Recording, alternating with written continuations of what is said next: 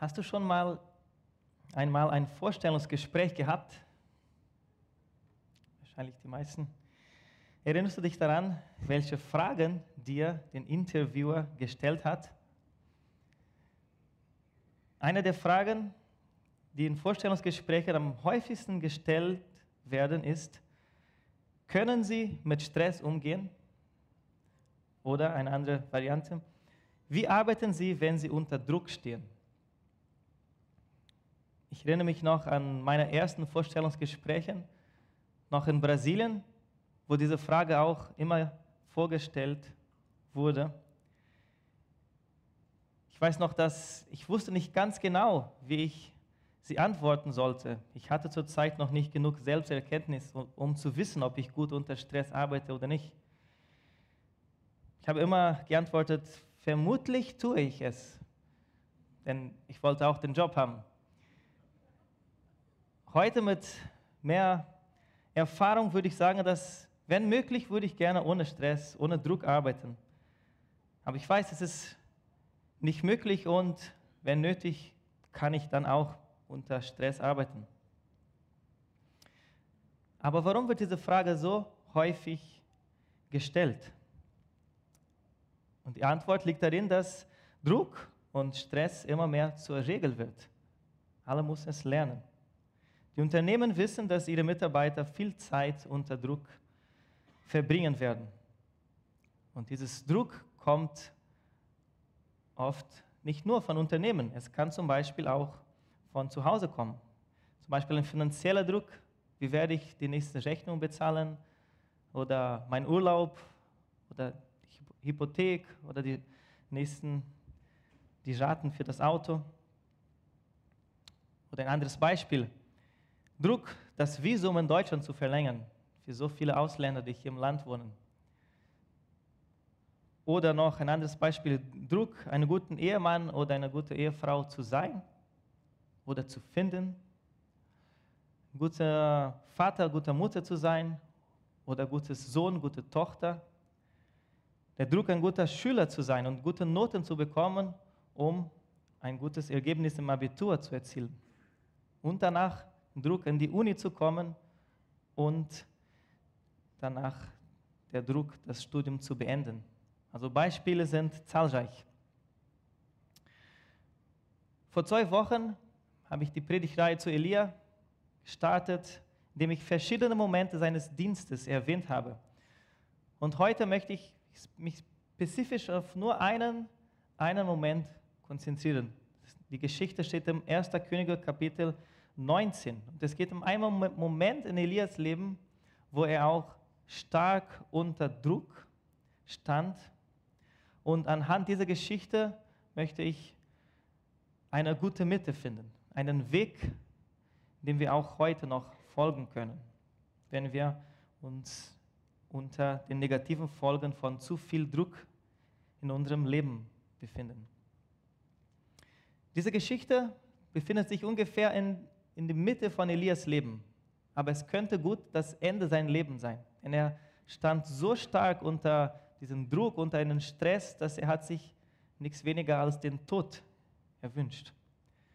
Aber Gott sei Dank hatte Gott so viel Erbarme und Liebe zu Elia, dass Gott hat ihm da gerettet. Und das gucken wir uns heute.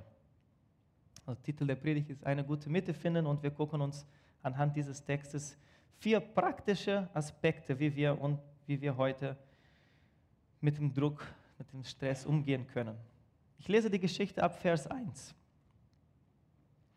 Ahab berichtete Isabel alles, was Elia getan hatte, vor allem, wie er die Propheten Baals mit dem Schwert getötet hatte. Da schickte Isabel einen Boten zu Elia, der ihm ausrichten sollte die Götter sollen mich schwer bestrafen, wenn ich dir nicht heimzahle, was du diesen Propheten angetan hast. Morgen um diese Zeit bist du auch, bist auch du ein toter Mann. Das schwöre ich. Dieses Moment der Geschichte findet statt gerade nach dem Moment, an dem, Predigt zu, äh, dem Clement zu seiner Predigt letzte Woche als Thema hatte. Also Elia vollbrachte ein großes Wunder, dieses Kampf zwischen den Göttern zwischen dem Gott Israel und dem, diesem Götzen Baal. Nachdem der Gott Israel sich als den wahren Gotten äh, offenbart hat, tötet Elia all die Propheten des Baals. Und Elia befindet sich hier mit einer Mischung von Gefühlen. Zu einer Seite super fröhlich und hoffnungsvoll. Jetzt wird es sich verändern. Jetzt wird die Situation mein Leben verändern. Ich werde bald nicht mehr der Einzige sein, der noch treu zu Gott steht. Bald wird das ganze Volk sich zu Gott wieder umkehren. Und zu Andres, mit diesen Gefühlen kommt plötzlich eine ganz konkrete Morddrohung, eine ganz konkrete Hassbotschaft. Und die Königin sagt, in den nächsten 24 Stunden wirst du sterben. Also mir hat es nicht gefallen, was du getan hast. Ich bleibe zu meinen, zu meiner, ähm, zu meinen Götzen treu. Ich kann mir das vorstellen, so Elia vielleicht, was das in seinem Körper wirkt, diesen Druck, körperlich und geistliches Druck gleichzeitig. Vielleicht so Magenschmerzen mit Kopfschmerzen und Gedanken, die sich die ganze Zeit drehen, was passiert jetzt, was passiert jetzt. Und nächste Vers, ich lese jetzt gleich den Vers 3, zeigt uns, was die Folgen sind von diesem übermäßigen Druck in Elias Leben. Also in Vers 3, da packte Elia die Angst. Er rannte um sein Leben und floh bis nach Beersheba, ganz im Süden Judas. Dort ließ er seinen Diener, der ihn bis dahin begleitet hatte, zurück. Allein wanderte er einen Tag lang weiter bis tief in die Wüste hinein. Zuletzt ließ er sich unter einen Ginsterstrauch fallen und wünschte, tot zu sein. Herr, ich kann nicht mehr, stöhnte er, lass mich sterben, denn ich bin nicht besser als meine Väter. Also diese Verse zeigen ganz konkret, was passiert, wenn man unter zu viel Druck am Leben leidet. Also zu einem, den Druck führt zu Angst, sagt Elia selbst. Packte Elia die Angst. Und was macht die Angst in unserem Leben? Die Angst führte zur Flucht, denn steht, er floh bis nach Bathsheba, ganz im Süden des Landes. Und wenn man flieht, das führt zu einem letzten Punkt, das wäre die Isolation. Denn er sagt, er lässt seinen Diener und will jetzt alleine sein in der Wüste. Das ist so eine, eine negative Spirale. Druck, führt zu Angst, führt zu Flucht, führt zu Isolation. Man könnte das heute auch mal anwenden. Jemand hat zu viel Druck, leidet unter zu viel Druck in der Arbeit. Dieser Druck macht, Angst. Angst, entlassen zu werden. Was passiert dann? Wie kann man dann, wie werde ich dann, wie wird man dann die Rechnung bezahlen? Angst, die Verlust zu verlieren, die, die, die, Angst vor dem Verlust der eigenen Identität zu verlieren, denn oft ist die Identität auch stark mit der Arbeit verbunden. Und diese Angst könnte dann dazu führen, dass man von Verantwortung davon läuft. Ein, eine Flucht in Richtung zu viel Entertainment oder Videogame oder Glücksspiele, Casino oder irgendeine Flucht in etwas, das uns, das man von der Verantwortung davon läuft.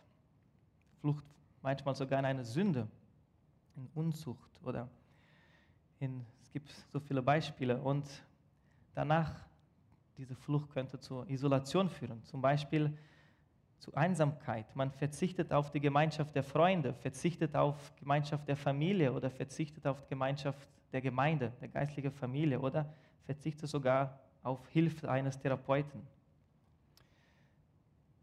Und da kommt Gott in dieser Situation, greift ein, als Elia so stark unter diesen quasi Depression, könnte man auch so sagen, leidet. Und bearbeitet vier Punkte in Elias Leben. Das gucken wir uns jetzt. Was als erstes passiert, sind Pausen. Elia gönnt sich endlich eine Pause. Wir haben uns schon die letzten zwei Wochen geguckt, was alles er getan hatte hier, wo er zum König geht und das Wort Gottes ankündigt. Dann flieht er in ein anderes Land, heilt ein Junge, lass Feuer vom Himmel fallen und ein nach dem anderen. Er tut so viel, so viel und er gönnt sich jetzt endlich eine Pause in der Wüste. Aber es scheint, dass er die Pause zu spät einlegt. Er beschließt erst aufzuhören, wenn er komplett ausgebrannt ist. Der erste Schritt, um dieses Umfeld der übermäßigen Druck und diese Negativspirale zu vermeiden, wäre dann, öfter Pause zu machen, darauf zu achten. Gott, unseren absoluten Vorbild und Leitbild, hat schon in dem Schöpfungsbericht uns, uns diesen Leitbild gezeigt von sechs Arbeitstagen und einem Ruhetag in der Woche. Für die, für die meisten heute heißt das Sonntag, aber muss nicht unbedingt an diesem Tag sein. Aber Gott hat uns gelehrt, dass wir ohne Pausen nicht auskommen können. Wir wurden nicht geschaffen, um immer Leistung zu bringen.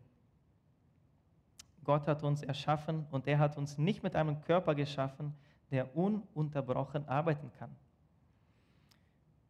Er hat uns gelehrt, dass das beste Weg darin besteht, mindestens einmal in der Woche eine Pause zu machen. Das ist auch für mich ein sehr aktuelles Thema, denn in den letzten Jahren habe ich eine Reihe von Kollegen und Freunden miterlebt, die an Burnout leiden und ihre Berufslaufbahn aufgeben. Und einen Punkt, der, der gemeinsam oder der oft auftauchte in Gesprächen, war, dass sie es nicht geschafft haben, ein gesundes Rhythmus zu finden zwischen, zwischen Arbeiten und Pausen und dem Körper nicht genug Pausen gegönnt haben. Und wir müssen letztendlich erkennen, dass wir begrenzte Wesen sind. Und Gott hat uns so gemacht und das ist gut. Als ich von dieser Schwierigkeiten berührt war, meine Freunde und Bekannte und Kollegen zu sehen, habe ich auch Hilfe in christlicher Literatur gesucht. Was sagen andere, die schon unter dieselben Problemen standen? Männer und Frauen, die wir das geschafft haben, auf die Beine zu kommen. Und interessant merkte ich, dass ein Thema, der alle gemeinsam hatten, alle Bücher über gesunde Lebensweise oder Erfahrung, die andere Pastoren auch erzählt haben, ist dieser, man muss das biblische Gebot der Ruhe ernst nehmen. Und mir war die Frage dann, aber wie? Was heißt das konkret? Und viele sagen so, nimm dir mindestens einen Tag in der Woche frei, um zu ruhen. An diesem Tag sollst du keine Arbeit tun, sondern nur, und dieses Wort ist dann ganz tricky, nur das machen, was dir neue Energie gibt. Zum Beispiel, wenn du gerne im Garten arbeitest, dann kannst du es gerne an deinem Ruhetag tun. Aber wenn du nicht gerne im Garten arbeitest, dann sollst du deinen Ruhetag nicht mit Rasenmähen oder Pflanzenschneiden verbringen. Ein zweites Beispiel. Gehst du gerne einkaufen? Gehst du gerne im Einkaufszentrum? Wenn ja, dann tu es in deinen Ruhetag. Wenn nicht, dann musst du dich besser in die anderen sechs Tage organisieren, dass du es nicht in deinen Ruhetag machen musst. Und ich gebe zu, dass, dass mir das in mancher Hinsicht noch etwas utopisch erscheint, dieses Wort nur. Wie schaffe ich es 24 Stunden lang am Tag nur das zu tun, was mir Energie auflädt? ist oft nicht realistisch, denn die, alle von uns, wir haben Verantwortung, wir haben ähm, andere Menschen, die uns, von uns abhängig sind. Manchmal alte Eltern, manche kleine Kinder oder ja, sind sehr viele Beispiele. Aber das zu Orientierung zu haben, das hat mir schon sehr geholfen. Versuchen einen Tag in der Woche, wo möglich ich nicht so viel Aufgaben habe, wo ich nicht immer unter Druck von von Uhr stehe. Und, und versuchen, die anderen sechs Tage besser zu organisieren. Also meine biblische Empfehlung von diesem Punkt 1 wäre, die Ruhe als etwas Heiliges zu betrachten und nicht als einen Luxus. Wir kommen dann zu Punkt Nummer 2. Und ein wichtiges Punkt auch, um eine, diese gesunde Mitte in unserem Leben zu finden, heißt dann gesunde Lebensweise. Ich lese die Geschichte von Elia weiter jetzt ab Vers 5. Er streckte sich unter dem Ginsterstrauch auf, aus und schlief ein. Plötzlich wurde er von einer Berührung geweckt. Ein Engel stand bei ihm und forderte ihn auf. Elia, steh auf und iss. Als Elia sich umblickte, entdeckte er neben seinem Kopf ein Fladenbrot, das auf heißen Steinen gebacken war, und einen Krug Wasser. Er aß und trank und legte sich wieder schlafen. Also Gott hat uns als Wesen mit einem Körper, also Fleisch, was die Bibel auch oft als Fleisch nennt, mit einer Seele, mit einem Geist, mit einem Herz geschaffen. Und jedes Teil ist wichtig. Und der Körper sollte auch nicht vernachlässigt werden. Was Elia jetzt bekommt von einem Engel ist einfach Essen und Schlaf. Ich finde es interessant zu überlegen, Gott hätte uns mit einem Körper erschaffen können, der nur einmal im Jahr schlafen braucht. Oder ein Körper, der nur einmal im Monat Nahrung braucht. Aber er hat sich entschieden, uns mit einem Körper zu schaffen, der täglich, der täglich Schlaf und Nahrung braucht. Er hat uns, kann man sagen, begrenzt geschaffen, mit täglichen Bedürfnissen. Und diese Begrenztheit zeigt uns, wie kurz das Leben ist und wie wir auch abhängig von Gott sind. Ausreichend Schlaf und eine gesunde Ernährung sind auch geistliche Aktivitäten. So wie auch genug Bewegung. Denn nämlich, was der nächste Vers da erzählt, die Geschichte, dass Elia, nachdem er geschlafen hat und gegessen hat, eine lange Wanderung macht. 40 Tage lang. Zu lang eigentlich für uns, aber im Prinzip bleibt. Im Neuen Testament steht einmal in einem Brief des Paulus, ob ihr isst oder trinkt oder was immer ihr sonst tut, soll alles zur Ehre Gottes geschehen. Man sieht auch, sogar Essen und Trinken kann zur Ehre Gottes geschehen, kann zu etwas Geistliches sein. Da steht auch mal in den Psalmen, ich kann ruhig schlafen, auch wenn kein Mensch zu mir hält, denn du, Herr, beschützt mich, hat der König David mal geschrieben. Also dieser Vers, denke ich, widerspricht einem berühmten Zitat von William Arthur Ward, der sagte, arbeite, während sie schlafen, lerne, während sie feiern, spare, während sie ausgeben und lebe so, wie sie träumen. Aber dieser Gedanke immer zu haben, immer zu arbeiten, auch wenn die anderen schlafen, ist nicht oder sollte nicht das Ziel sein. Ich finde es interessant zu denken, warum schreibt da, warum kann David sagen, dass der ruhig schläft, auch wenn er alleine ist, auch wenn niemand zu ihm steht? Ich glaube, weil diesen genug Schlaf oder sich damit dafür auch Zeit zu geben und eine Priorität zu stellen, diese Zeit bewusst unproduktiv, unproduktiv zu sein, auch eine Art ist zu sagen, Gott, ich bin von dir abhängig, nicht von meiner Arbeit, nicht von meiner Kraft, sondern ich, ich weiß, du bist derjenige, der mich versorgst. Und das mache ich, wenn ich auch schlafe oder nichts oder nicht arbeite. Aber vielleicht denkst du, okay, ich suche eine gute Mitte für mein Leben, aber mein Körper ist gut versorgt. Ich schlafe gut, ich esse gesund, ich mache Pausen, arbeite nicht zu viel. Es gibt noch etwas, weil denn wir sind nicht nur ein Körper, sondern wir haben auch einen Geist. Und das ist jetzt der Punkt Nummer drei. Es geht auch um einen, einen Blick auf Gottes Herrlichkeit. So nenne ich den Punkt Nummer drei. Und das sehen wir jetzt in Elia-Geschichte. Ich lese die, Geschichte weiter ab dem Vers 11. Elia macht jetzt eine Wanderung, 40 Tage lang, wie gesagt, bis und er versteckt sich in einer Höhle. Und in dieser Höhle trifft Gott ihm. Und so geht es, haben sie ein Gespräch, ja, Vers 11. Da antwortete ihm der Herr, komm aus deiner Höhle heraus und tritt vor mich hin denn ich will an dir vorübergehen. Auf einmal zog ein heftiger Sturm auf, riss ganze Felsenbrocken aus den Bergen heraus und zerschmetterte sie. Doch der Herr war nicht in dem Sturm. Als nächstes bebte die Erde, aber auch im Erdbeben war der Herr nicht. Dann kam ein Feuer, doch der Herr war nicht darin. Danach hörte Elia ein leises Säuseln. Er verhüllte sein Gesicht mit dem Mantel, ging zum Eingang der Höhle zurück und blieb dort stehen. Also wir müssen uns nicht nur um den Körper kümmern, sondern auch um den Geist. Und hier ist der Punkt Nummer drei.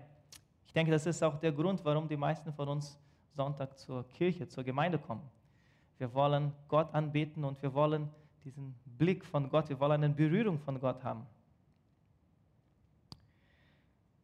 Und hier sehen wir den Moment, an dem Elia auch eine Begegnung mit Gott hatte. Inmitten einer Zeit der Hoffnungslosigkeit oder diesen ganz starken Druck. Gott kümmerte sich zuerst um Elias Körper und nachdem er versorgt ist, kommt jetzt auch eine Berührung mit Gott direkt.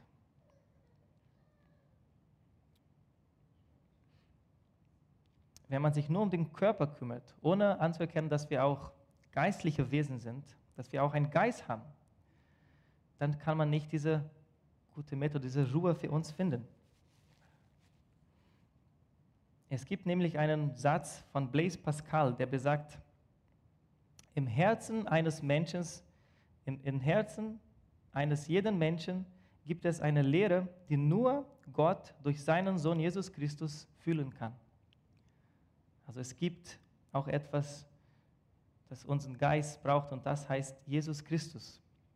Manchmal ist alles, was wir brauchen, einen Blick, einen Blick Gottes, auf Gottes Herrlichkeit.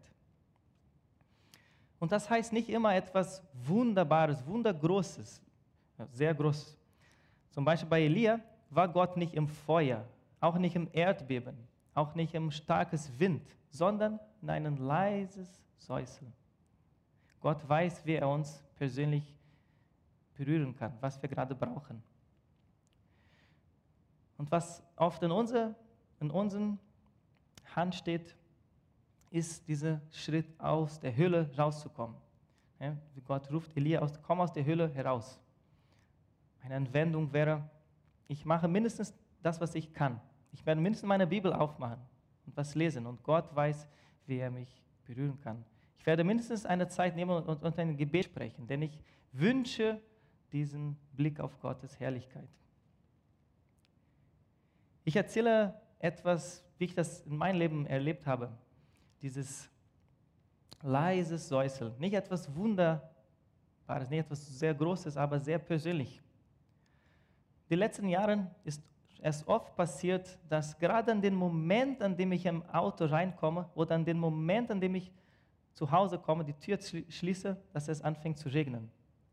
Also das Regen fing nicht an, als ich auf dem Weg war bis zum Haus oder bis zum Auto, sondern an dem Moment, an dem, an dem ich die Tür zugeschlossen habe. Und da, wenn das passiert, kommt immer wieder für mich jetzt dieser Moment, dieses leises Säuseln. Ich weiß, es ist für mich, als ob Gott zu mir sagt, ich kümmere mich um dich. Ich habe die Macht über den Wetter und ich habe noch 30 Sekunden gewartet, bis ich das Regen geschickt habe, denn jetzt bist du drinnen. Jetzt fängt es an zu regnen. Das ist etwas persönlich bei mir, aber ich glaube, Gott hat auch etwas persönlich wie er zu dir, dieses leises Säuseln, wird dich auch zum, im, dich berührt. Und wir kommen jetzt zum letzten Schritt, Schritt Nummer vier, um diese gesunde Mitte zu finden. Und das nenne ich hier ein Ziel. Nachdem Elia diese Begegnung mit Gott hatte und aus der Höhle kam, sagte Gott zu Elia, das lesen wir jetzt Vers 15 und 16. Da gab der Herr ihm einen neuen Auftrag. Elia, geh den Weg durch die Wüste wieder zurück und weiter nach Damaskus. Salbe dort Hazael zum König von Syrien. Danach salbe Jehu, den Sohn von Nimshi, zum König von Israel. Und schließlich salbe Elisa, den Sohn von Shaphat aus Abel Mechola, zu deinem Nachfolger als Prophet. Manchmal müssen wir in die Praxis umsetzen, Dinge in die Praxis umsetzen, anfangen zu arbeiten, etwas zu tun, etwas für das Reich Gottes tun. Elia wurde, die ersten drei Punkte haben sehr viel mit Elias selbst, mit seinem Leben zu tun. Sein Körper, seine Pausen, seine Begegnung mit Gott. Aber jetzt will er etwas auch, kann er etwas für andere Menschen tun. Er kann jetzt seine Zeit und seine Energie in den Dienst für andere investieren. Und ich finde es ganz interessant, was diesen Auftrag genau sagt. Denn in dem Gebet, das wir vorher gelesen haben, als Elia in die Wüste kam, betet er so, Gott, ich bin nicht besser als meine Väter. Und diesen neuen Auftrag, den Elia bekommt, ist, Elia, sei du jetzt ein geistlicher Vater für Elisa. Du bist schon ein Prophet mit viel Erfahrung. Elisa wird anfangen. Er weiß das noch nicht. Du sollst ihm beibringen. Erzähl ihm und geh mit ihm zusammen den Weg. Bring ihm bei, was es bedeutet, ein Prophet zu sein. Es kann passieren, dass genau diesen Auftrag und diesen Ziel, das Gott uns gibt, etwas mit unseren Wunden zu tun hat, die wir heute haben. Vielleicht wollte Elia immer besser als sein Vater sein, aber im Moment von starkem Druck merkt er, eigentlich bin ich nicht besser als mein Vater. Und Gott kommt und sagt, ich will jetzt gerade deine Wunde heilen, indem du das tust für andere Menschen, das, was du gerade für dich selbst wünschst. Ich komme jetzt zum Abschluss der Predigt und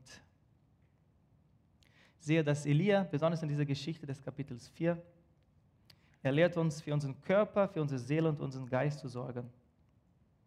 Und er zeigt uns, dass Gott auch inmitten unserem Stress des Alltags und Drucks des Alltags bei uns ist. Letztendlich sagt die Bibel auch, schreibt das auch Paulus im Neuen Testament, Gott hat uns nicht den Geist der Furcht gegeben, sondern der, der Besonnenheit. Genau. Besonnenheit wäre so wie diese gesunde Mitte, die wir gerade geguckt haben. Und vielleicht merkst du heute, du wünschst dich auch diese gesunde Mitte. Vielleicht für deinen Körper, aber auch vielleicht für deinen Geist. Und wenn das der Fall ist, möchte ich gerne diese Predigt mit einem Gebet abschließen und auch würde mich freuen, nach dem Gottesdienst, wenn du, dich, wenn du das auch wünschst, für dich auf eine persönliche Art, äh, für eine persönliche Weise beten zu können. Also nach dem Gottesdienst, nach dem Ende des Gottesdienstes werde ich hier unter der Bühne auf der linken Seite stehen und wer sich auch ein Gebet wünscht, kann gerne zu mir kommen. Jesus, vielen Dank für die Geschichte von Elia. Vielen Dank, dass wir durch Elia Beispiel sehen, dass du ein Gott bist, der sich um uns kümmert, um unseren Körper, um unsere Seele, unseren Geist. Danke, dass es auch noch eine Wahrheit ist heute, Jesus. Und ich bete, dass du uns auch lehrst, in diese gesunde Mitte zu finden und dort zu leben. In Jesu Namen. Amen.